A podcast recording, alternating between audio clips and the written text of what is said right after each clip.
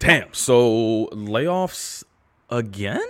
Yes. It is not slowing down at all. We are barely in February, and there's been just shy of seventy-eight thousand employees across two hundred forty-one tech companies that have been laid off, according to layoffs dot f y i. They started tracking back in COVID, when COVID kicked off, to see what was going on with the job market. So it, they've just kept up with it. And um, compared to twenty twenty-two, the entire year, twelve months, it was about one hundred fifty thousand jobs. In the first three weeks of twenty twenty-three, it's more than thirty percent of that number already. Do you know anyone that was impacted? I do, unfortunately. And it's interesting because some of them reached out to me to share that they were laid off, but also to talk about how they might look at this time, because you and I voluntarily left the workforce last year. So when I left, I was like very intentional about taking a sabbatical and taking time off. Now coming up on a year of being out of corporate America, it's like ten out of ten, I recommend this to folks, that they work it in their job, career, life cycle at some point. And so I have um, a woman who reached out to me, and, you know, she said that she had gotten laid off.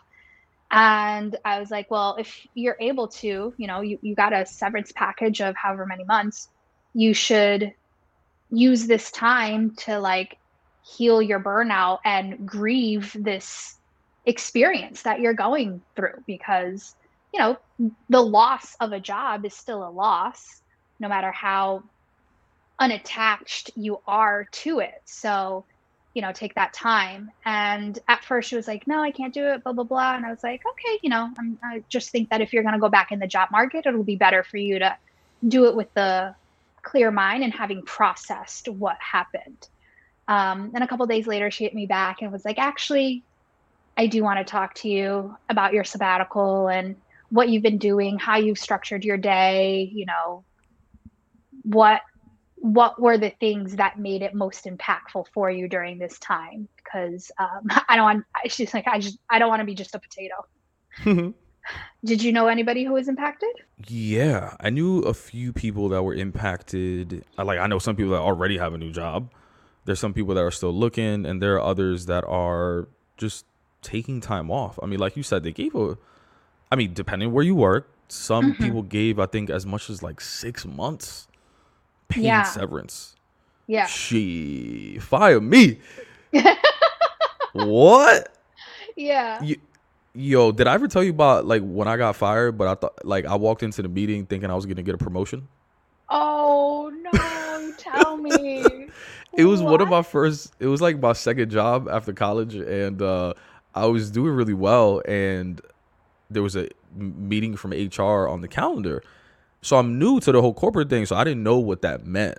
Like when you get a random meeting on your calendar with H R and your manager, I was like, oh, my manager's in this? Oh, I'm definitely about to get promoted. I was about, I'm glad she did it because I was about to put it on her calendar. You know what I mean? Oh my God. I am not surprised by this at all. At all. Yo, I walked in like ready for my talking points, and they sit down and was like, essentially gave me the spiel. Like, yo, we letting you go. I was like, huh?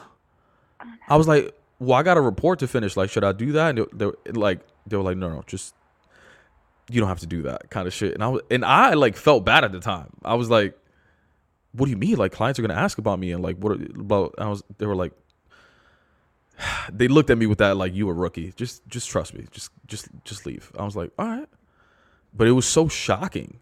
Mm. Like, and I think if, if you've never experienced it before, like to get it to have it happen for the first time is very like shocking, demoralizing, and even more so when you like you're, you're doing well and you mm. kind of just like don't, it's a little traumatic, you know what I mean? Yeah, yeah, for sure.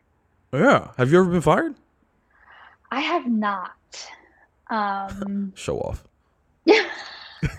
No, I, I have not. Um, but I have stayed in positions longer than I should have. And therefore, you know, that's mm. a whole other thing as well. But it definitely is traumatic. And you're giving the example of one of your first jobs mm-hmm. out of college. And so you only have so much experience in the workforce and in life in general. And so even more so, folks who have been in their careers for over ten, twenty years at this point, um, to get let go, I think is really tough. It's interesting. Like I took my severance and they they didn't give me six months. They gave me, mm. I don't I don't remember what, what it was, but either way, I was like, oh, severance? I don't even know what that was, but it was just like being educated on that. It's interesting though. Like at the time, I wasn't like discouraged from getting, hmm. At the time, so, no. So, so, so what did you do? You got, how did you process that day, that week? What went through your mind? I remember leaving the room with H R, my manager, and then looking for like friends in the office mm. and be like, yo, I just, I just got let go. And they were like, what? And I was so hurt. Sorry to hear that. And blah, blah, blah. And like, they were trying to show compassion, but I was just still in shock. I was like, a, I just, a lot of confusion. I just didn't understand the idea of like doing your job well and being let go. Like mm-hmm. I was so in my head about like the individual impact that I was driving, and I didn't see the macro level signals of like the business struggling as well. And that's mm-hmm. very different. That's very different context as well. Like this was a very s- small company mm-hmm. and the business just wasn't doing well. It was being competitors were doing better and it was hard to yeah. differentiate for them. Right. So that's another layer. It's like, I understand if the business is not doing well and your need to cut costs and just like save the company, if you will. Mm-hmm. Whereas like these days, it's interesting to see companies laying people off, but business is still doing well. Mm-hmm. That's very, that must be even more confusing. It's like, I'm doing well at my job. The business is growing, maybe not as fast as it was two, three years ago, but it's still growing. Right. It's profitable and you're letting me go? Like mm. that's even more confusion, I would assume. Yeah, I would assume so as well. I folks tend to feel so much about like, well, I'm doing a good job and I'm performing, right? And to your point, not really thinking about the larger picture. And at the top, it's the reverse, right? It's like, well, we're not doing well.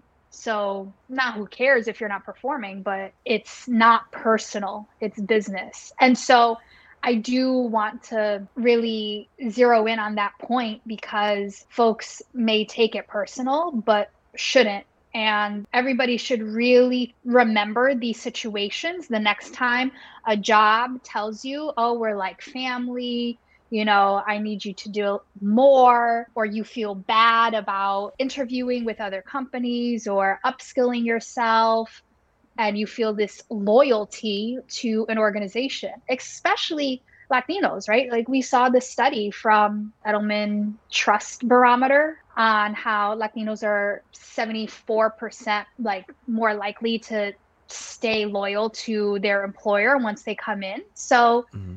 where is that loyalty actually taking you at this point? You need mm-hmm. to make decisions that are right for yourself. I think the piece about like like mismanagement and estimates from like an executive level, I think that point gets said a lot, but it's like impossible. It is it's impossible to predict the future. It Obviously. Is. If if anybody mm-hmm. could do it, they wouldn't be working where they're working. They'd be yeah. fucking balling. You know what I mean? So mm-hmm. I mean, during COVID, executives made bets on trends that they thought would continue, right? Right. E- even me, during COVID, the numbers for the podcast in general were booming. Like, I'm talking about the highest one was like five thousand listens, which for me is a lot, especially when the mm-hmm. average podcast episode, like it, it gets like thirty listens in the first week. And like episodes overall was getting like at least a thousand. And as COVID ended and the months went on, like those numbers slowly have been declining back to what I would call normal levels. But right. at the time, I was like, I finally cracked the podcast code. I finally got past a thousand. Um, I'm finally above this. I'm finally doing that. And the and the, what I predicted, I was like, not only am I finally there, but this is going to continue for years. You know what I mean? Like this is mm-hmm. going to continue forever. Now instead of thinking like, when am I going to get a thousand? I'm thinking, when am I going to keep consistent to five thousand? When am I going to get to ten thousand? Blah, blah, right. And obviously this is on a small level on a podcast, but like, this is what executives are doing. Like they're right. assuming, I mean, let's take Meta, for example. Like I'm sure Instagram usage went up during the pandemic, everyone's home on their phone. And the more that people use Instagram, the more advertisers spend, the more money they make. Right. So they probably made an assumption is like, oh shit, well, more people are using the platform. We need to hire more engineers, more sellers, all these kind of things. And what you saw was people hiring, making bets on the products, making bets that these trends would continue. But it's impossible to predict the future, right? And I'm putting myself in these executive shoes, and you you get to make a decision, right? It's either no bet because we think these trends are going to continue. We make make a bet, but not that aggressive because we do believe that these trends are going to continue. And we make a really aggressive bet because we like... we got no doubt that these trends are going to continue. And I think the companies that laid off the most people made a really aggressive bet on those hiring decisions, thinking that mm-hmm. those trends were going to continue. In my case, like the really aggressive bet would have been like hiring five people to like join on the podcast production side. You know what I mean? Yeah. Whereas like now, less listeners, I would have been like, oh shit, not as much revenue coming in. So it's interesting, like the business decision. Even from an employee standpoint, I wonder what you would have wanted your company to do at that time. Right. I don't know. The other interesting part where we don't have as much visibility into, but is a conversation that is being had because the question is being asked is, where are these cuts coming from? Who are the people that are actually being impacted? What are, from a demographic standpoint, but also from a department standpoint? I think it was Spotify's diversity group went from thirty people to two. Like, that's a big cut. And what was the bet, if you would, that Spotify was making that they then turned around and said, actually, this is not an area of investment for our company anymore? Yeah. Spotify is a great example because they, and I don't think it was during the pandemic, but over the past few years, they made a lot of investment in original programming when it comes to podcasting. They made a bet and said that people are going to come to Spotify to listen to our exclusive podcasts only available on Spotify. And we're going to pay a premium to creators to create content only for us. Mm-hmm. And now they're cutting back and saying like, eh, maybe we're just more of a technology platform versus uh, a producer of exclusive content. YouTube mm-hmm. did similar things a couple years ago. Like these things happen all the time um, as far as like making the bets and sort of like cutting back if it doesn't work for their standards. But those are clear examples of like, we're making a bet on a specific product, specific place, whereas I don't know where their hiring came from. Like, I think they everyone just like hired across the board in every fucking department, but well, I have no idea. To your point, you're seeing podcast numbers go up. You're going to hire in that area. Right. Right. You're, you're not going to turn around and hire in a different area. Like, it's all a web and connected, but it's not to say that you're not going to hire in the area of growth or anticipated growth.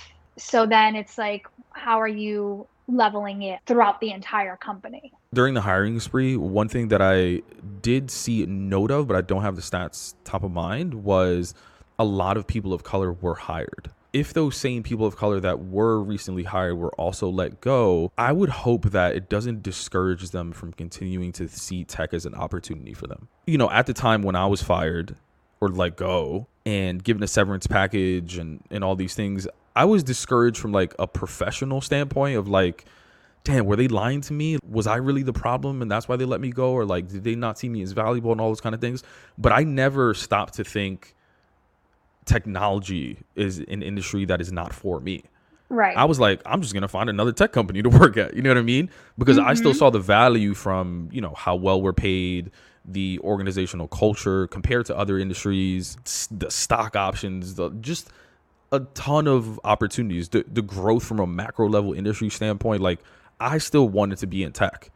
So right. I just hope that it it doesn't necessarily discourage people. Because I think the other thing that also may discourage people is just like all the headlines are only talking about tech. Mm-hmm. But that's not the only people that are firing people. Yeah. Like during the pandemic when restaurants were closing, you know, you know how high of a turnover rate restaurants have? Mm-hmm. I don't think people are discouraged from opening restaurants or or, or working at a restaurant if, that, if that's their passion, if that's their dream. Right. I mean, Goldman Sachs is laying people off. Like, there are a ton of companies laying people off. It's just that we're living in a day and age where technology is the most popular type of company. It's where everyone mm-hmm. wants to work. So those are the headlines that you're likely to see. Yeah. And to your point of discouraging, I have heard of that as well. Actually, uh, a friend was saying, you know, they were at a big tech company and they got let go and they're back in the job market and they're like, well, I think I'm going to go into another industry because there's just so much uncertainty with tech. And it's like, sure, everybody has their own risk tolerance and mm-hmm. you have to figure out what your risk to reward ratio is going to be. But tech affords people a lot of opportunity. Yeah. And there's even adjacent opportunities once you're actually in tech, right? Because it's it's much easier to get into a company and then move, not always, you know, going in an upward trajectory. You could move laterally. So you could go in and start at marketing, go to sales, see what products like, and you have this ability. And I think that's one of the biggest benefits of going into a company and staying for a longer period of time, to be able to have the opportunity to go laterally and learn new skills.